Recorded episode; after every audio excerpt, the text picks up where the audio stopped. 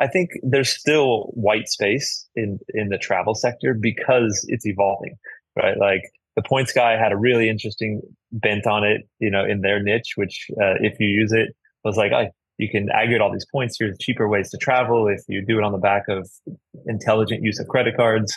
Um, and I think the Lonely Planet did it in a very different way. And so I think, yeah, and you're doing it in your, in your own unique way. You know, for Mansion and, and brands like us in the Airbnb space, I think participating in those curations is a, is definitely a way to help build your brand.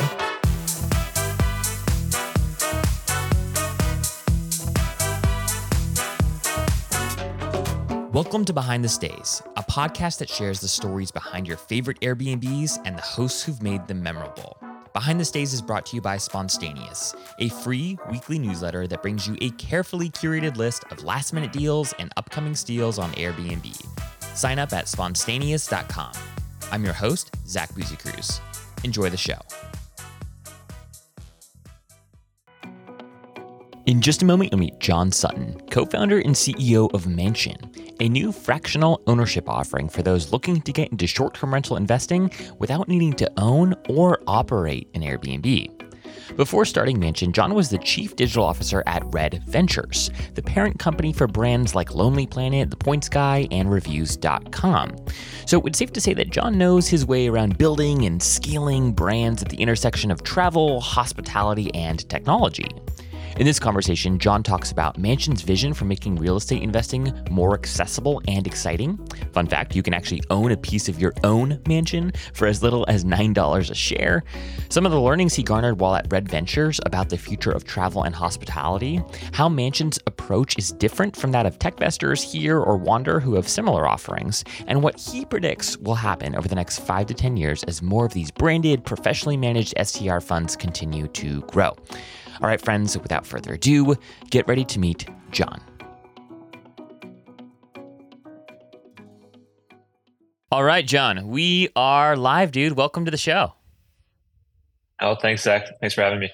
I am I'm thrilled for for our chat, especially because you have you just were telling me you've got like a two week old son at home. So the fact that you're even functioning right now is is quite impressive yeah, you know, caffeine and a good partner helps make that a little bit easier.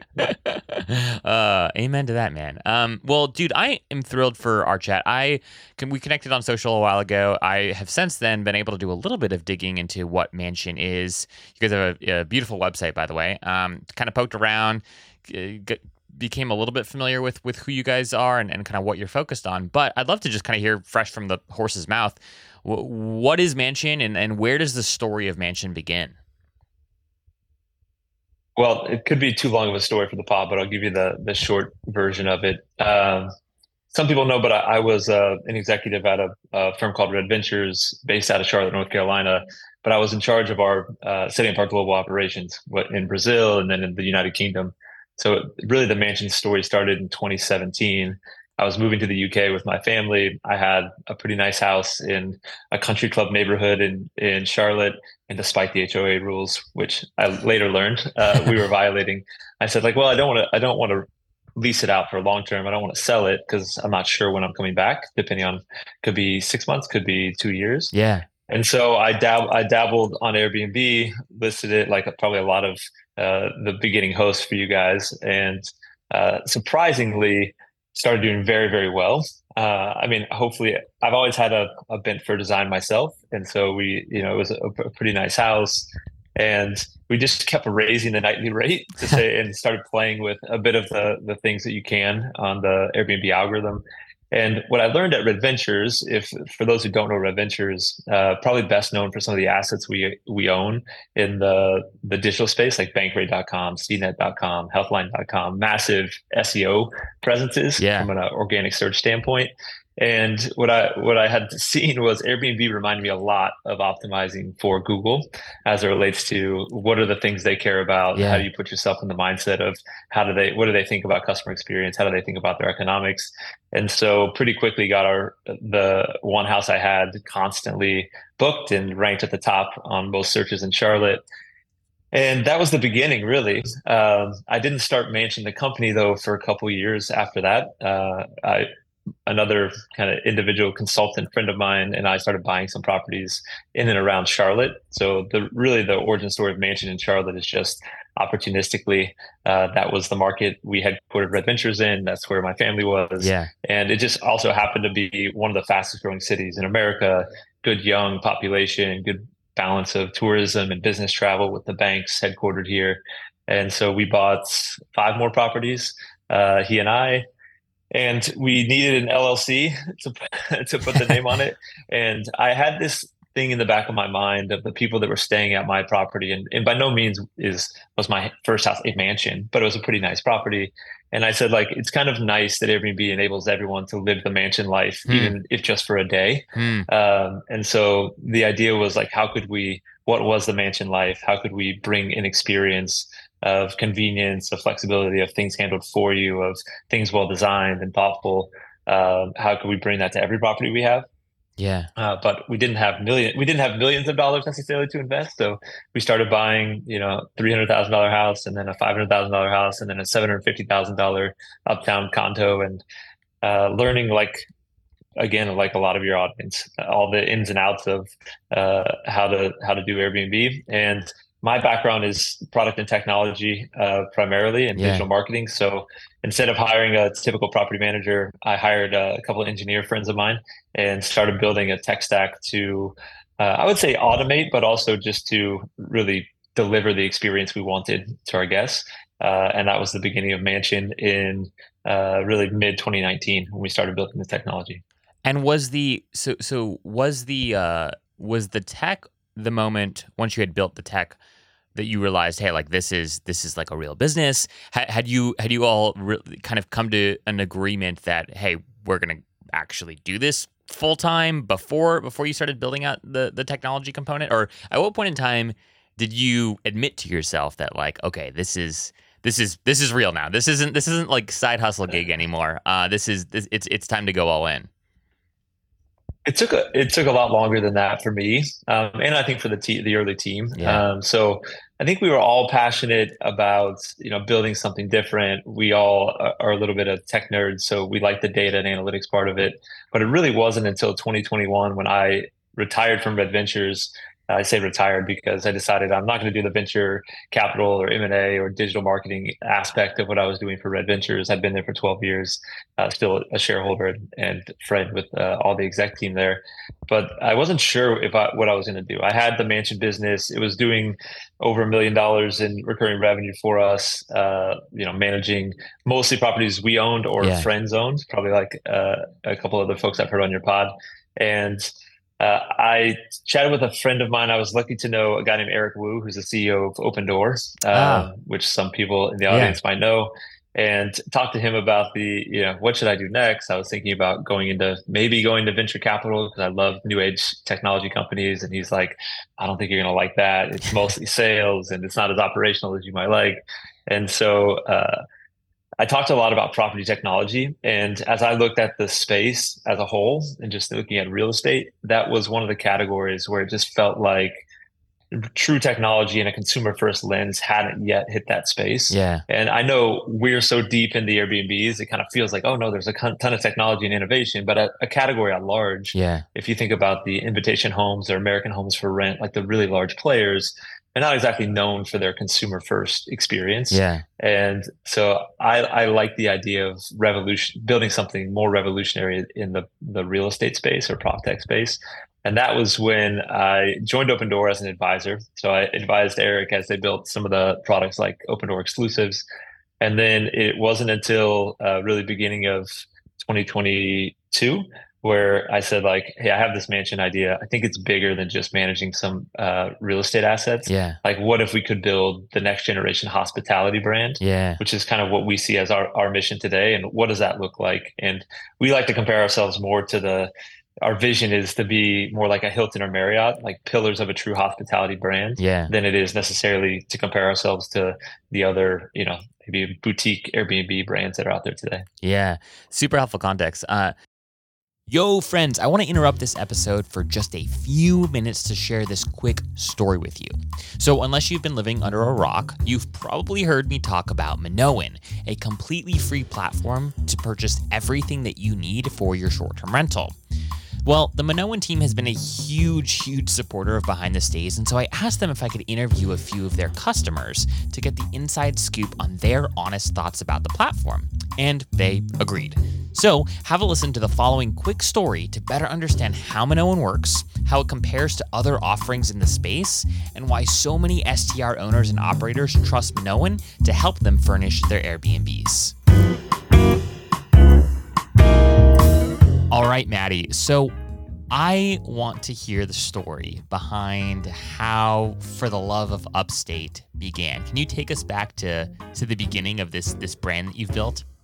Yeah, yeah. So back to the beginning of my Airbnb story in general. Um, so I started with rental arbitrage, worked my way up to save for down payment on a house in Big Bear. We ran that for one winter and then decided to sell it because the real estate market was crazy and we got an offer we just couldn't refuse.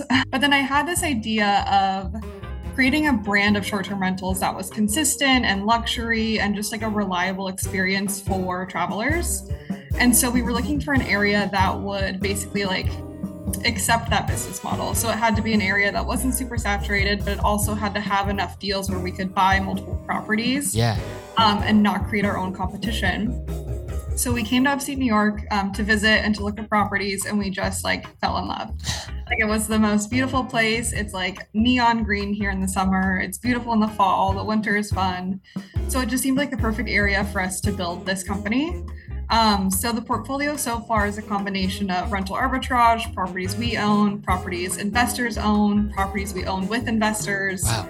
So we've been able to grow using multiple different methods of financing and partnerships. Um, and we're just at the beginning. We've only really been operating since the beginning of this year. Wow, that's incredible. Uh, first and foremost, Yeah. congrats on on that growth from an idea to, to where you're at today in just a couple of years. I want to talk to you a little bit about Minoan because I know that they've been a part of, of your story and a, and a part of what you're what you're building. What was it that was attractive to you about their offering? I think the first time I heard about Minoan was through social media. Okay. Um, so like we followed each other, would comment on each other's posts, and then that moved to the DMs. I kind of kind of got to know their team before I even knew what the product was or what they were offering. And then eventually hopped on a call with Sage, who is amazing. Um, and she walked me through the platform and what the possibilities were. What caught my eye at first was the ability to have a shoppable property because it was something that I had played around with before. Um, but it was very attractive that they already had the infrastructure built, so I Mm. could piggyback of, off of what they built, but still accomplish what we were looking to do. So that's what first drew us in. And then second, like once we saw the product discounts, we were like, oh, this is a no-brainer. Part of the ethos of For the Love of Upstate is having more luxury goods, um, nicer furniture, better amenities, nicer supplies. And using Minoan allows us to have those luxury items while still justifying to investors why we're spending on them. So a $5,000 couch is still a $5,000 couch, but we might have gotten it for 3,500. It was a game changer for us. Um, and I went so crazy at first, like bought all the nicest things. And those are the things that guests notice, the things that I bought on Minoan that I spent extra on, but in reality saved on, are the things that the guests really like, like nicer mattresses, beautiful couches, Smeg appliances. Um, they've made all the difference, and the guests totally notice. And then the customer service is just like next level. A huge part of setting up an Airbnb is going through the inventory and seeing what's damaged or what didn't get there or what you changed your mind about. And that was like used to be my least favorite part of the entire process, like printing out labels and scheduling pickups and driving to FedEx to the point where I just sometimes wouldn't do it. I'd be like, whatever, we'll keep it, we'll put it in the garage. um, but Minoan makes it so easy. Like I just email them a picture. I'm like, hey, the TV's broken. And they reply with like, hey, here's the label. FedEx will be here at this time. Tell us where you leave the box. Um, and it has just been so, so easy. My last question for you, Maddie, is, is about you know what's next for for the love of upstate. What does the next year to, to two years look like for you all? Yeah, yeah. The next year, we're really focused on growing in upstate New York. Um, we have five properties that are either up and running or under construction. Um, but we're kind of now moving like rapid fire speed on acquiring more and more properties because we have investors ready to deploy with us.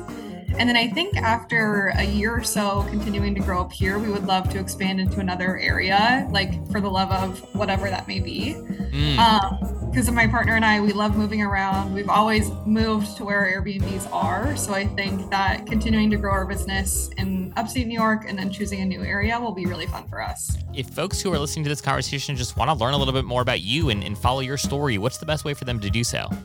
Yeah, on Instagram, we are at Skylar and Maddie. And on TikTok, we are at Maddie and Skylar. We couldn't get the same one on both. I love it. Well, Maddie, thank you so much for your time. Yeah, thank you.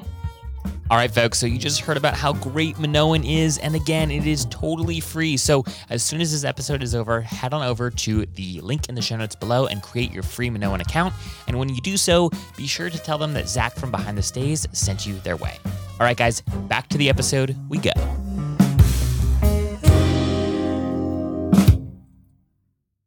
One of the things that I think is so interesting is that uh, I've had a lot of people on the show recently who are you know, have, have built Uh, businesses most of them have started with with you know a few homes in a particular market. They've grown they've wrapped a brand around it then they now want to get into unique stays. Some of them are you know uh, raising funds and and like it, it's it's a very uh, innovative space. It, it, feels very innovative and very new even though like the vacation rental like the idea of a vacation rental asset is, is quite old right? Like it, has been it's been around for a while but there's definitely a lot of like new energy in the space right now. But one of the things that i think is so interesting john is that some of these folks that i've been talking to recently they they they're all building their own like in-house tech, which which I just think is like really it, it's interesting, right? Like meaning there's clearly there clearly isn't enough prop tech that's meeting needs like needs that you that you and the mansion team have, right? Where there's not like an obvious, oh, let's just hop on this platform or that platform, right? Like I talked to you know folks like you, I talked to the folks at TechVestor, talked to the folks at Ca- which again, very very different things here, but everyone's like building all of their own technology in house, and it, this is just this is just interesting to me. I, I come from a, a growth marketing background, right? And like you know, we we helped folks transition from Salesforce to HubSpot and and you know and like in that space, right? As you very well know, like in ad tech and martech, th- there are some leaders. There are some category leaders that people get on, right? And it's just interesting to me that it seems like that there it, there aren't obvious category leaders in this space. Why? It, first of all, is that true? And and if it is, why do you think that that's the case? Think uh, I'll, I'll put on my chief digital officer hat from my Red Ventures days, maybe, and answer the question as best I can. But I'm pretty close to it at the mansion side. I think in in any ecosystem, there's a bit of a cycle, right? On the innovator side, you often see people that have a different thing they want to do that's very difficult to accomplish with a platform. So if you think about the growth side, it might be saying like, oh, we use, you know, Google Campaign 360 or we use Adobe yeah. Stack or something yeah. like that. But like if you wanted to do something very different, it was difficult because even though they may have APIs or something, you couldn't really apply a new bidding algorithm. And then along comes maybe uh, Trade Desk and they say like, actually, we'll let you put your own algorithm yeah. behind the scenes to buy your display ads. Well, I think what's interesting in the Airbnb space is most of the tools were really built for the the 90%, the SMBs right? Like, so the Guestys, even uh, like we use Hospitable on the back end to handle the the messaging component for us. Yeah. Um, but there's not as many infrastructure players that are like the trade desk who say like, actually, you guys should build the the tech you want to build on the front end. We'll just be the the uh, the pipes in yeah, the back and yeah. handle all the, the complexity you don't want to deal with. So you don't see somebody who's like, hey, we're just a channel manager. You yeah. plug in whatever you want on the front end. Uh, I think Seam. I don't know if you know Seam. They're probably the what I think is more the future. So uh, Seam is basically building an API for Internet of Things. So huh. uh, they they just raised some money. Uh, Syed as their CEO from Tiger Global. But like okay. those types of companies, to me, you know, our tech at Mansion, we we care most about the consumer experience. So yeah. we want to own the front end. We we want to own the communication as best we can with the customer we're big believers in the OTAs, but uh, we don't think we have to build the plumbing yeah. if we can find people that can build it build it for us. Uh, and so I think that's probably a maturity thing right now. Is everybody's building their stack because they're at different places in the life cycle. Some have five, some have fifty. Very few have five hundred. Yeah. Um, and so I think probably the folks that are biasing that opinion right now are the ones who have ambitions to have 500 or thousands and there's just not a solution that would get them to that place in a at least in a way that they would feel comfortable. Yeah, yeah, no, I mean it makes a lot of sense, and I, I just feel like it, there's there's clearly opportunity for entrepreneurs to come and like build some of these solutions because you talk to people like you, and I talk to people like you, you know, three four times a week, and it's it is just funny how uh, in the last few weeks in particular, everyone I've talked to seems to be building their own like tech stack, and I'm like, why is that the case? Like, and, and and they care more about hospitality or they care more about brand or like their their core skill set is not is not like developing software, right? Um, but but they end right. up you know finding and partners or, or they end up bringing you know people into the fold uh, in in the context of like full time employees to to build these solutions. And I keep scratching my head, thinking like, wow, like okay, interesting. There there has to be an opportunity here. If if, if everyone's building their own solution, like that's not great for for the industry at large, from from my perspective, anyways. But again, maybe it's just because all of this is so like nascent still. I think that's probably true. I mean, my advice to my team and probably to the other entrepreneurs like us is be comfortable throwing away what you're building right now because like somebody will probably come build something better and you'll realize like why am I spending two engineers on this yeah. thing that I could just buy for you know ten thousand a year or something yeah, like that. Yeah. And so that will happen in our space, just maybe not there yet. Yeah. I, I want to unpack the mansion business model a, a little bit more just so uh, I, I can understand it better, our listeners can understand it better. But I, I, I do have to ask you one question about your time at Red Ventures because I am a huge, huge uh, Points Guy fan, and I've been uh, I've been a fan of theirs uh, well well before. I think you guys acquired them in the last few years, if I'm if I'm not mistaken. 2017, we uh, took private Bankrate, which Bankrate okay. had acquired the Points Guy. Oh, okay, okay, okay, okay. I was following them long before 2017.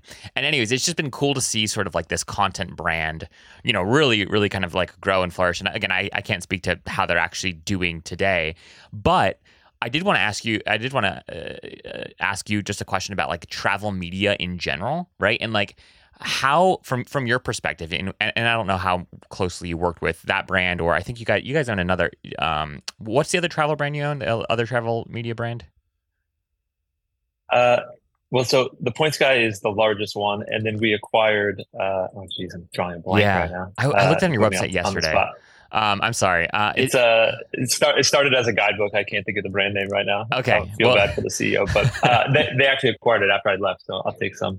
Uh, take a pass on that one. Okay, okay, to- totally fine. So, anyways, my, my question for you quickly before we move back to Mansion is just what do you think about like travel media today? Like, is there is there opportunity in the space? Like, as as we see these additional like travel asset classes kind of like form and, and, and grow in popularity, like short term rentals, this idea of people like falling in love again with like boutique hotel experiences. Like, w- what opportunity, if anything, do you see for like travel media brands in the space?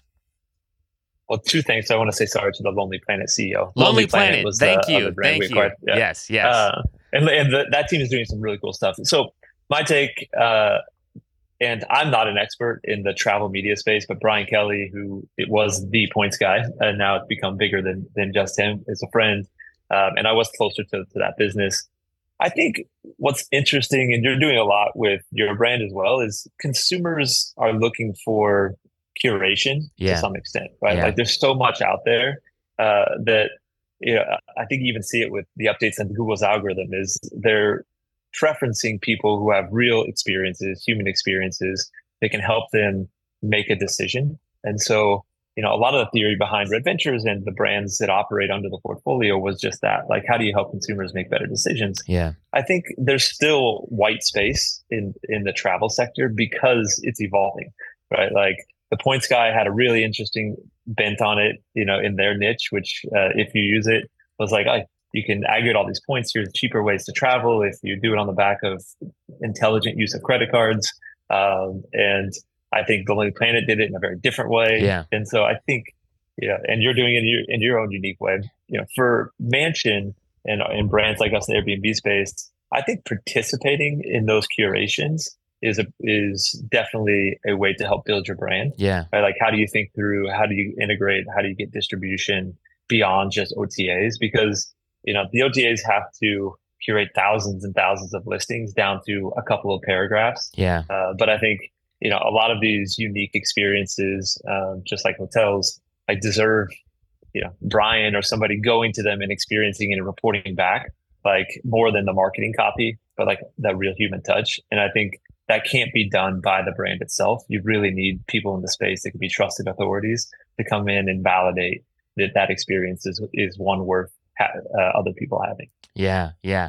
No, super, super interesting, and I appreciate that that context. And I, I, I you know, selfishly uh, wonder too, just about the curation economy in general, and like, hey, it, it does seem as information, and it'll be interesting to see how like AI, uh, you know, uh, adapts to this. And and I, I think in in some ways, like AI, like ch- tools like ChatGPT are like incredible curators, right? Like they they they perhaps are that solution to an extent, right? Um, so I don't know. We, we, we could talk all day about that, but I I'm interested just to see like how curation becomes significantly more important to especially like the digital consumer experience right? Like and, and I, I, think obviously search was revolutionary um, and you know seo for for i still think seo is important by the way but like for a while it was incredibly important and like there was this huge like the fact that you could if you if you sort of roughly followed these these outlines and these these these guardrails you could get your content to outrank a a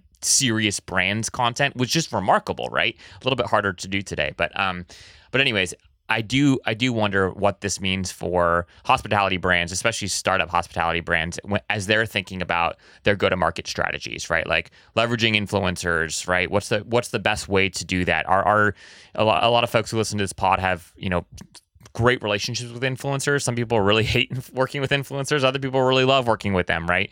But but but in essence, I think everyone's trying to wrestle with this this big question, which is what are the next generation marketing strategies that make the most sense for our for our brand, for our product offering, for for our business?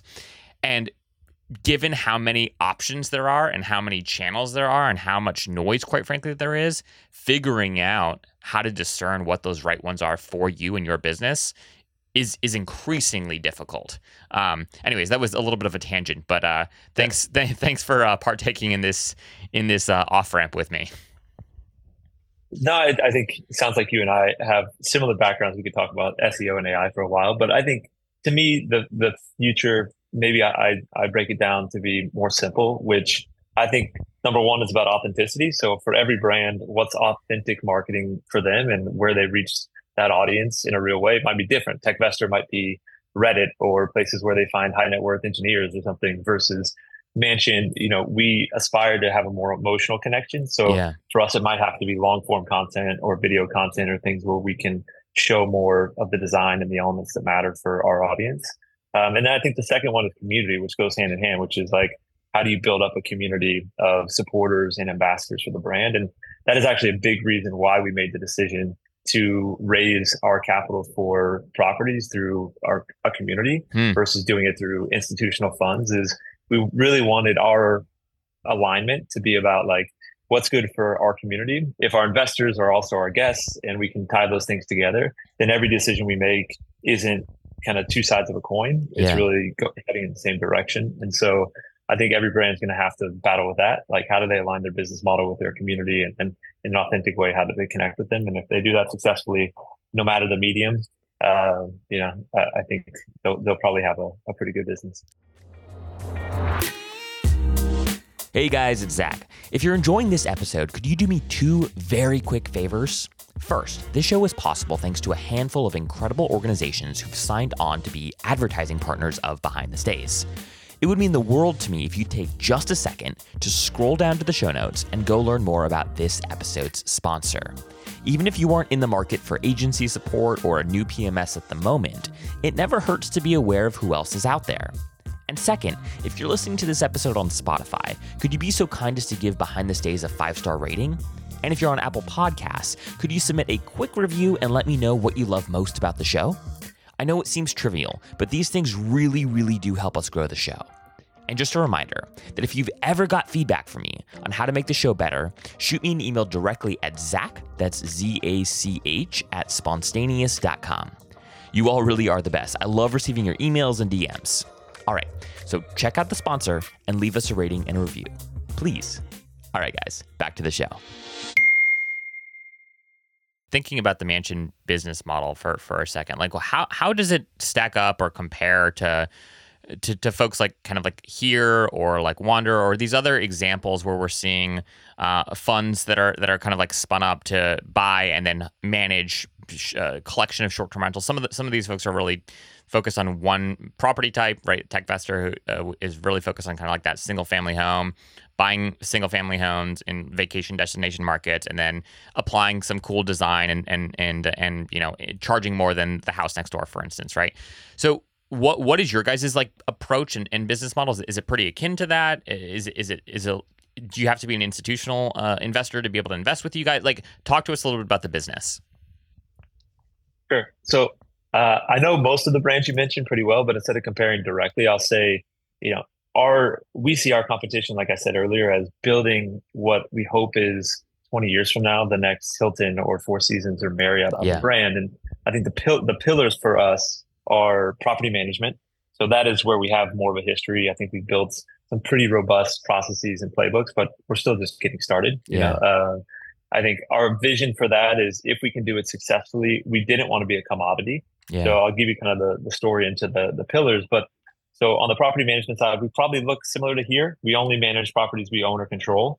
Right? We don't manage third party properties. We're not competing with the minds or others of the world and trying to go convince hosts to let us manage their property. Yeah. So it's it really is a captive property management.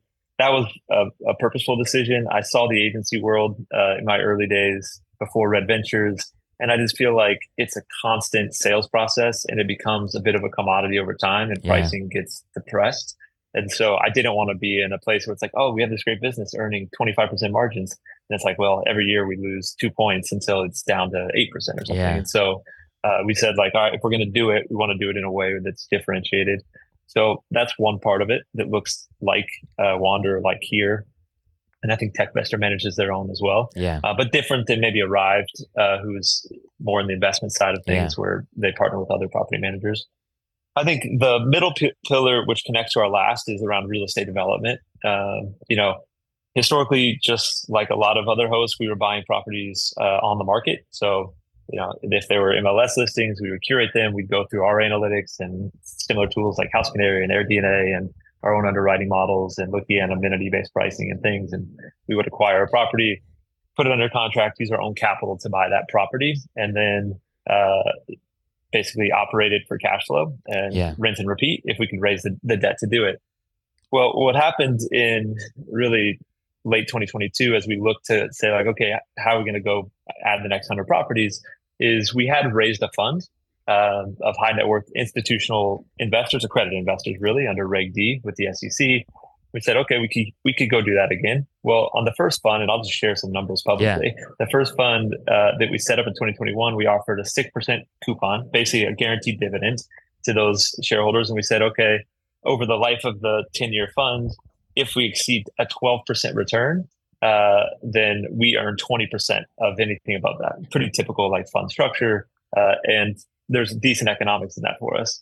Well, what happened as interest rates went up and as the, the hurdle rate increases, if we were going to go raise that money now, it'd probably have to look more like a 10 to 12% coupon yeah. and more like an 18 to 20% hurdle. Yeah. Well, that doesn't make as much sense in our business, right? Like even a great property maybe has a 8 to 10% dividend if it's very, very good property, right? Yeah. And like, so paying a 12% is not going to work on a, on a preferred. And so we could have gone more to the institutional real estate or REITs, um, who Opendoor does a lot of business with.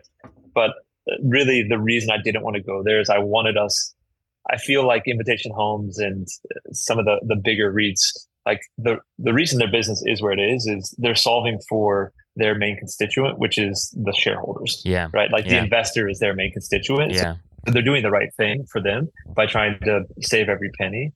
And I said, like, all right, well, how do we change that? And we saw what Arrive.com was doing um, around and Masterworks and other people in what I would say is like the fractionalization of assets. Yep. And the more democratization is overused, but this idea of like anybody could become an owner of Picasso. And I really like that concept because I did see during our time at bank, like running Bankrate and other financial assets, is there's a lot of consumer, you know, lack of access to investment vehicles that can be, you know, can generate pretty good returns for them, uh, whatever that asset class might be. And it's mostly just because historically it was locked behind that accreditation requirement, yeah. right? So you have to earn over 200,000 or have a million dollars in assets. And that's great. Like I'm lucky enough to have been in a position that I could access those things, but a lot of people weren't, and most of our guests weren't. Yeah. So even though we had higher end properties, like I said, people were willing to splurge and spend the five hundred dollars for a night or you know a thousand dollars for a nice weekend, but they couldn't they couldn't pay that for thirty days. Yeah. Uh, and then as they talked to us about wanting to buy their first property, I think this is more of the business case for why we we focus where we we did on the mansion business. So we have property management, and what we just launched on Friday is fractional real estate investing open to retail investors. So the minimum is ninety nine dollars. Wow. You don't have to be a accredited investor. You do have to go through KYC and stuff. This is like federal requirements Yep. to make sure uh, we know our our customers. But other than that, uh, you can invest as little as ninety nine dollars. You pick your own properties today, so it's not a fund; it's an individual asset we made that a, a kind of a choice as well. I, I, just think I saw it at Opendoor. I saw it kind of looking at some of the, the real estate players like Zillow and Trulia who get, you know, 200 million visits a month, even though there's only going to be 4 million real estate transactions this year. Yeah. Right. And so the reason that is, is people, I think, are dreaming and aspiring to live in that next house or, you know, whatever that, that may be in the real estate space. And I just think traditional financial portfolio assets or REITs or funds lack that emotional connection Yeah. to the home and the property. And so our vision is to access that audience. And so the, you know, 200 million visitors that go to Zillow, you know, if you fast forward five years from now, I hope that on some of those they can say like, well, I can't buy the whole house, but I could buy a share of it. Yeah. Um, and the way it works is uh, business is not a timeshare model. The mansion business is we operate the property, we source the property, uh, we fractionalize and allow people to invest in it. And then uh, we pay dividends. So if you're a shareholder, you'll get paid quarterly dividends. Uh, whatever your pro rata share is of the net income on the property, you'll participate in home price appreciation over time, just like you would if, if you owned it. Um, and then ho- hopefully the property increases in value. And if so, like uh, you'll you'll participate when we liquidate it. Or our vision is to build a secondary marketplace to let you you know sell your shares sooner Mm. than having to wait the five or seven years that you might have to wait in a typical fund to see your returns because a lot of uh, our consumer research shows that like that is a worry for customers who are investing is what if I need access to my money? Sooner. And Yeah. so we're going to try to solve that as well in our in our next generation uh, product feature. Very, very, very interesting and cool. Just just to clarify a couple things you said too. So I, I love I love how you guys are sort of optimizing for emotion too, right? Of like, hey, how do we eh, eh, how do we help people build connection to a specific property versus just I, I do think you're, you're spot on about like the the traditional sort of like fund model, right? Of eh, hey, you know, you own you- you're gonna write us a check for twenty thousand dollars. It's gonna go to basically all of the hundred homes we might have under management. It is it's it's absolutely less of a of an emotional connection that that I have to that portfolio, right? Um, whereas if if I if I knew that that 20k was going to this specific home, uh, it it, de- it definitely just it, it totally changes how how I think about that uh, as an individual, which is which is great. So I, I love that model. Are you guys thinking? I think you said you're you're not doing a timeshare sort of model, but is is there any is there any way? Do you, you plan on having folks who own partic- uh, a particular home, um, shares of a particular home, to be able to have some sort of like rights to to visit and stay in, and like like how, how are you guys thinking about getting people to stay in your properties as as guests, um, if at all? Yeah. Well, so I guess the short answer is yes. The complicated answer is uh, because we're regulated by the SEC, it, it is complex, Yeah, right? Because you might have a thousand investors that own shares of that property, yeah, but like letting one of them stay there at a massive discount is arguably bad for the other 999 Yeah. if it was going to get booked anyway, right? Yeah, and yeah, so, yeah. Uh, but what what we do have a vision for is, you know, Mansion may be willing to fund that as marketing expense ourselves. Yeah, like if we think it's valuable to allow investors to stay so that we can make all the thousand investors whole uh, but provide a discount still. And i think if we're doing a good job we should have the margin to do that. Um, so we may provide incentive today. It's not it's not part of our filing with the sec so we don't provide that. Yeah, i think the other vision the other vision i have for why we did fractional ownership is yeah, my hope is it's like our new form of loyalty. So if Yeah. you think about Hilton or Marriott points, like if you invest, we will likely say like, okay, you know, instead of just you getting to stay there, you actually are somewhat incentivized to tell all your friends, like, hey, if you're going to Charlotte or going to Deerfield Beach, yeah. you should stay in my mansion. Yeah. Like, and you you directly benefit from it. We may be able to provide them a discount code because if it's a direct booking versus an OTA booking, as Yeah. you know, there's a little bit of margin we can we can play with. Um, so I think the long-winded answer is we're definitely going to build some capabilities on that front, and we're definitely going to try to leverage the investor audience to help us drive bookings and drive revenue in a way where it, feels like ownership really is the next generation of loyalty, Yeah. in my opinion. Yeah. And if we can have tools of who are motivated to, you know, share it with their connections and their networks and their communities in their own way, um, but in a way that's financially beneficial to them and the rest of the crowd, like I think it's a, a win for everybody. What What's really interesting too, though, is like if you you're essentially kind of also building up this network of like verified like yes to an extent, right? Meaning, if I own shares in a particular home, in theory, you would love all all the people to, that stay in your property to have some stake in the property so that they treat the property with like the respect that it deserves, right? So Exactly. there's, there's also this sort of like uh, you know challenge to wrestle with of like how how could we how could we make this happen in a way that is beneficial to the investor where they feel like okay I I invested in this particular place because I like this market or my family you know has a history of going to this lake or this beach or whatever it might be. Uh, how do you how do you incentivize them just enough so that like it, it's not hurting the the rest of the investors, but at the same time you're you're getting them to book a couple weeks out of the year because again those couple weeks that they're there, hopefully if they're if they're good people, which they probably are, hopefully, um, they're they're going to respect the heck out of that place, right? And it, it's almost like having your best possible customers use your product, right, all, all the time. You- You'd you'd 100% want that to happen versus like, a, a, you know, having to cycle through new customers that use your product every day or every week or whatever it is. Yeah, hundred percent. And and I'm I'm a big believer in database decisions. I think as we kind of build the model out and have data to show to the investors as well, like, hey, here's the difference on maintenance expense or damage expenses, et cetera, when yeah, an investor stays versus a typical guest. yeah, Like, I think that'll be an easier decision to say, like, here's why we should provide a 10%, 15% discount to yeah, get our investors to stay.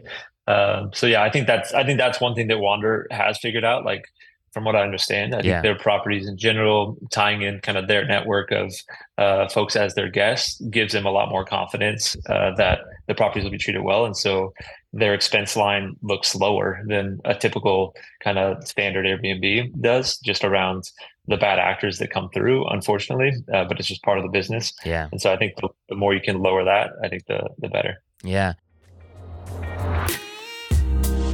Last minute cancellations suck. And that's why we built Ping. Ping makes it easy for guests to be notified when their favorite Airbnbs become available. Ping is a simple widget that lives on your website or your direct booking site and allows your fans and followers to sign up and be notified if their preferred dates become available. Here's how it works Jimmy sees that you're booked the whole month of October, but he wants to be notified if any three night window in the month becomes available. Jen is a returning guest and she wants to be notified if any week in June, July, or August becomes available. In a matter of seconds, Jimmy and Jen fill out the simple form and they will be pinged if the requested dates become available. And as a host, you will immediately get pinged via email with Jimmy and Jen's contact information and requested dates, which enables you to build up your own database of guest email addresses. Ping is what the best Airbnb hosts use to maximize bookings. You can get access to our beta pricing with plans that start at just $39 a year at bnbping.com. Again, that's bnbping.com.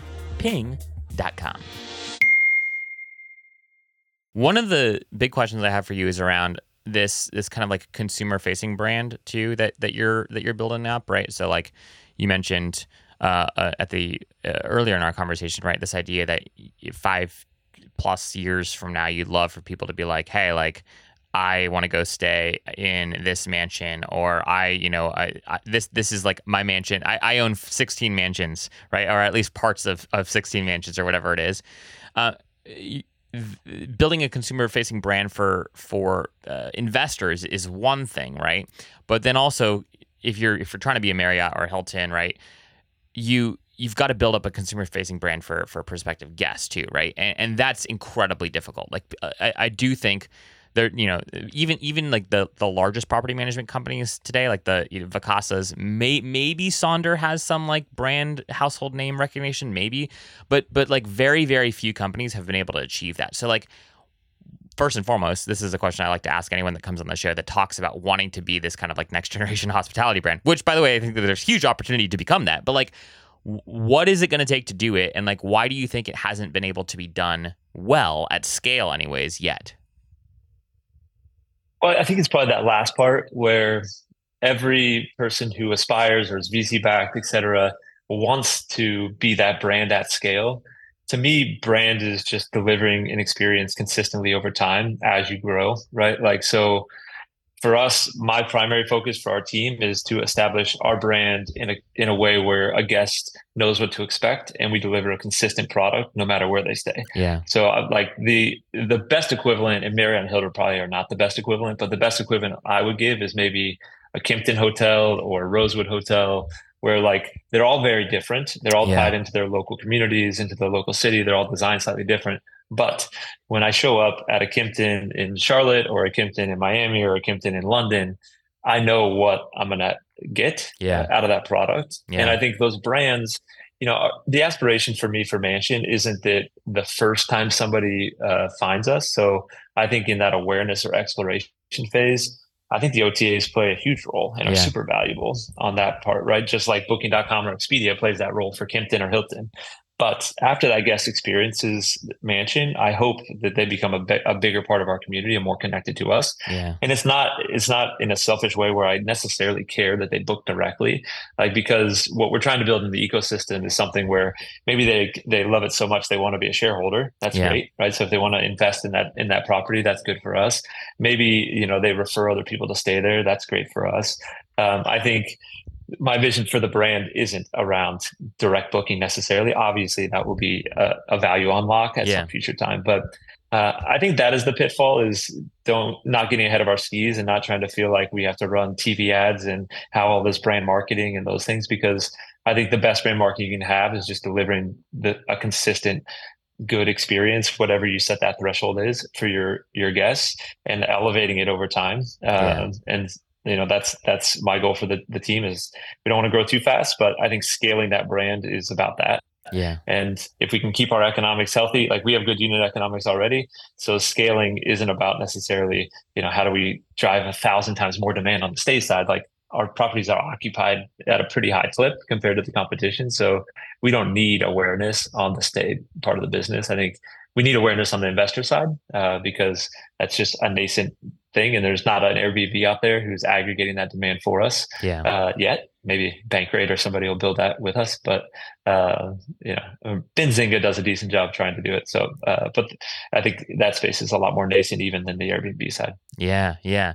No, it's it's super interesting, and like I I, I keep wondering, right? Who who are going to be those those brands that really emerge. I think we're seeing I think we're seeing a lot of folks like, you know, Mansion, uh, Wander, right, in these like early stages of like, okay, they're they're gaining you guys are gaining some like uh, movement. Like I, I I'm seeing you guys kind of like grow. I'm seeing folks in my networks now start asking me questions like, "Hey, do you know these people? Like, you know, what what's their shtick, right?" And so there, I, I do feel like there's like this really exciting momentum being built around these air, you know Airbnbs, but like really these these short term rentals emerging uh, as as these like professionally managed hotel like experiences, but you have the whole place to yourself, which is which is I think what like like Vrbo had some big marketing campaign recently when where, where they were trying to be where they were trying to position themselves as like that solution. I don't, I don't necessarily, from my experience with with Vrbo, I don't think that they're the place where this will happen.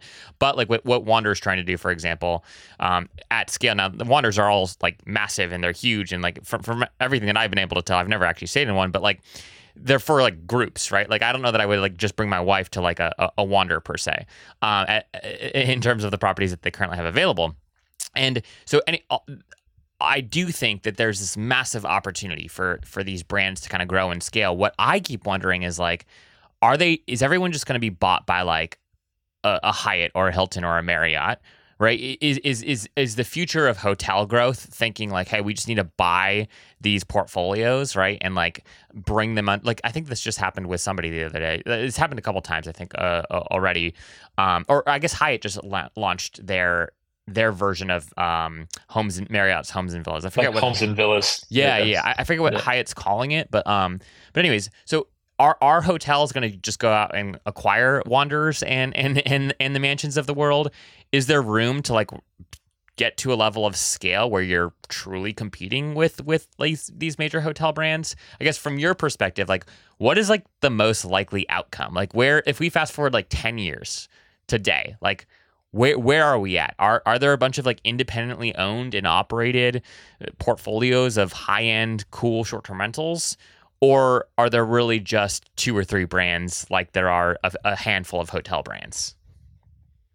Yeah, I mean, I think I'd have to look at the true analysis of space and put on my M&A hat uh, for a minute. We haven't raised any venture capital, but if I was pitching to a VC and I was a wander, and I actually know the VCs at QED who who did part of their initial deal, is I think one exit scenario is that a large hotel group says, just like you know the they fold in buying Ritz Carlton or buying yeah. Kimpton or buying these end of the hotel group, arguably it's good for that brand as well. So it's not just an exit for those founders. Like when they're buying that hotel group, the group brings a ton of existing consumers yep. to that platform, right? Yep. Like the reason Marriott and Hilton are so successful, a big part of why a real estate developer picks Hilton instead of Zach's new hotel brand yeah. isn't just because it's a known brand, but because like there's embedded base that will come. So I don't yep. have to bet on his ability to market it necessarily. Like yeah. they already have distribution.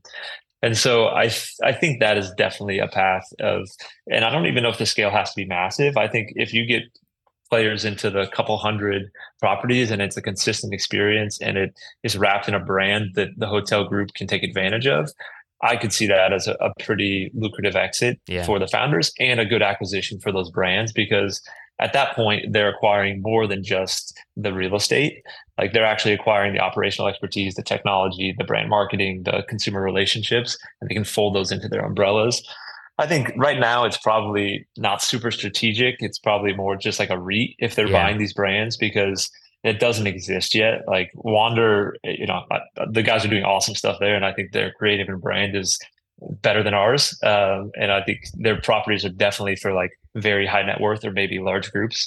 Uh, but you know, we don't include a Tesla with every stay with, with mansion, but uh, it would break our economics, I think. But uh, yeah, so I, long-winded answer is I think that is definitely a path. I think there's also an opportunity though for you know a brand if if they have the right investors or if they have the right outlook of yeah.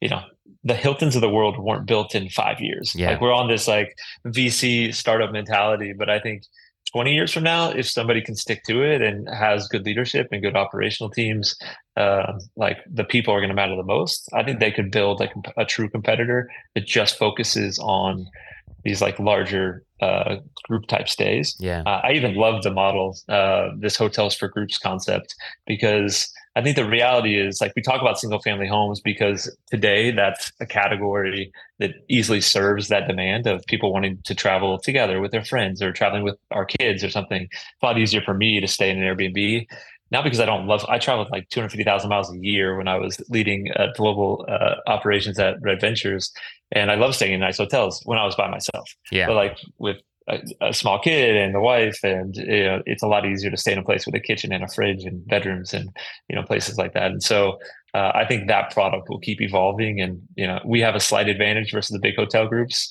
uh, us like smaller startups, because you know we can learn how to operate those properties at scale that are distributed and not centralized. And uh, I think this hotels for groups concept is another one that Mansion's exploring pretty heavily with commercial developers. Of hmm. like, you know, there's limitations you, you can't go to Greenville, South Carolina, which is a great market because they've out they've banned short term rentals. Well, if we could have a hotel license, but basically have a three bed like four three bedroom two bath units mm. uh, hmm. downtown with a hotel license, like now there's decent demand still because people go to Airbnb looking for it, but there's no supply. Yeah. So like I I think being creative and people building up those portfolios, there'll be a ton of options for them on from an exit strategy at the right time. Yeah. dude uh this is this is exciting um my my last question for you is just yeah talk to us a little bit about like the next 12 to 24 months for mansion like what's on the roadmap what are you excited about what what can we expect to see in the in the you know relative short term yeah, I mean, our primary goal right now is we just launched on mansionlife.com the ability for people to buy shares with our first offering. So our first offering is uh, like a beautiful infill home in the, the suburbs of Charlotte, North Carolina. Our second offering is going to come in the next couple of weeks. Uh, there's a property in Deerfield Beach that ha- is going to have a, a, brand new pickleball court. Hmm. I know I heard Steve talk about uh, the importance of amenities. Like that's an amenity right now that's like super hot for us and can can drive differentiation on ADRs but I think over the next 12 months, you know, we still have work to do on professionalizing and uh, creating a replicable playbook on the property management side. We're going to reinvest on that. We have a, our own mobile app for stays and things like that, but we're going to kind of re double down on what does that experience look like, and we're going to integrate the two, right? So if you stay in a property with us, you can easily buy a share of it, and if you buy a share, you can easily refer people to stay with us, or you book your stay yourself. So like that's a decent amount of behind the scenes. Um, and then honestly, it's just continue to find great properties, yeah. continue to kind of up our game on the experience side. Uh, I think there's a ton of opportunity for us to integrate AI, and I'm, I'm very close to some folks doing cool stuff on that front. Uh, everything from like how do we automate, you know, ask us to deliver your groceries or whatever you need to our Airbnb, and our concierge can take care of it by integrating the Instacart API behind the scenes. Like, there's just some really cool things we're going to try to do. Um, and then, you know, I think if success for us looks like uh, probably going from our first offering to hopefully doing five a month by in the next 12 months. I think that would be success put us on a pace of adding 60 homes in the in the next year that are fully owned by our community. Yeah. like uh, i think if if we can get there then we have a good business and then we'll see from there. We'll, maybe we'll chat again in 12 months and we'll check in yeah, dude, that's that's impressive. Um, and and for folks tuning in who might be interested, uh, we'll have links to the mansion website and their first offering in the show notes below. You can go check it out, and if it looks exciting to you, uh, go ahead and, request more information. Or uh, can you can you just immediately like buy buy shares, or you got it? I mean, there's some sort of quick yeah, little vetting so process. It, it's kind of like a Robinhood like experience. So you got to ah, cool. create your account, go through the setup process, like date of birth and that kind of stuff. That we got to do the checks that are required, and then yeah. Uh, yeah, read the offering disclosure. But basically, you can go to the website, you can see all the details of the property. We try to share as much information as we can, and then you click the button to invest, pick the amount of shares that you're comfortable buying, and then uh, the process should be pretty quick. And if it's not, definitely give us feedback. You know, we're, we are a startup. We're finding bugs every day, but uh, I think the team has done a really good job building a cool experience. Very, very cool, man.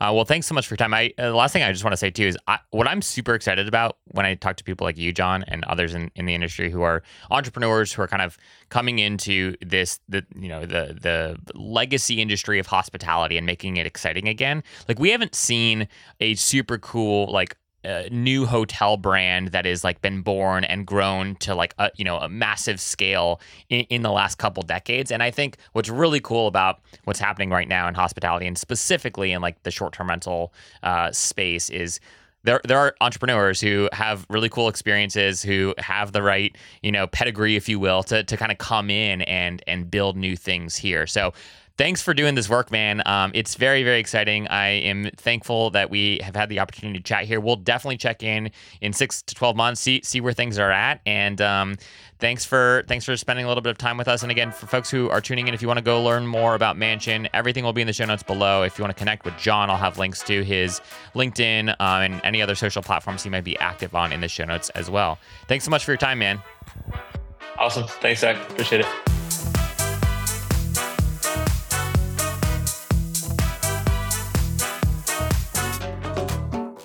Hey, friends, hope you've enjoyed today's show. If you are an Airbnb host or know an Airbnb host who'd like to come on the show, please send me an email at zach, Z-A-C-H, at spontaneous.com and we will chat. Behind the Stays is brought to you each week by Spontaneous, a carefully curated weekly newsletter that brings you the best last minute deals and upcoming steals on Airbnb. It's sort of like Scott's cheap flights, but for Airbnb. You can sign up once again for free at spontaneous.com. Last but certainly not least, I didn't believe in Marie Kondo's whole spark joy mantra until I started podcasting.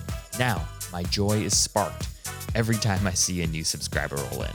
So please hit that subscribe button so you never miss an episode and so you add a little spark to my joy fire today. Okay, that was kind of weird, but um, we're going to roll with it. Subscribe, um, and thanks in advance. All right, everyone, see you next time.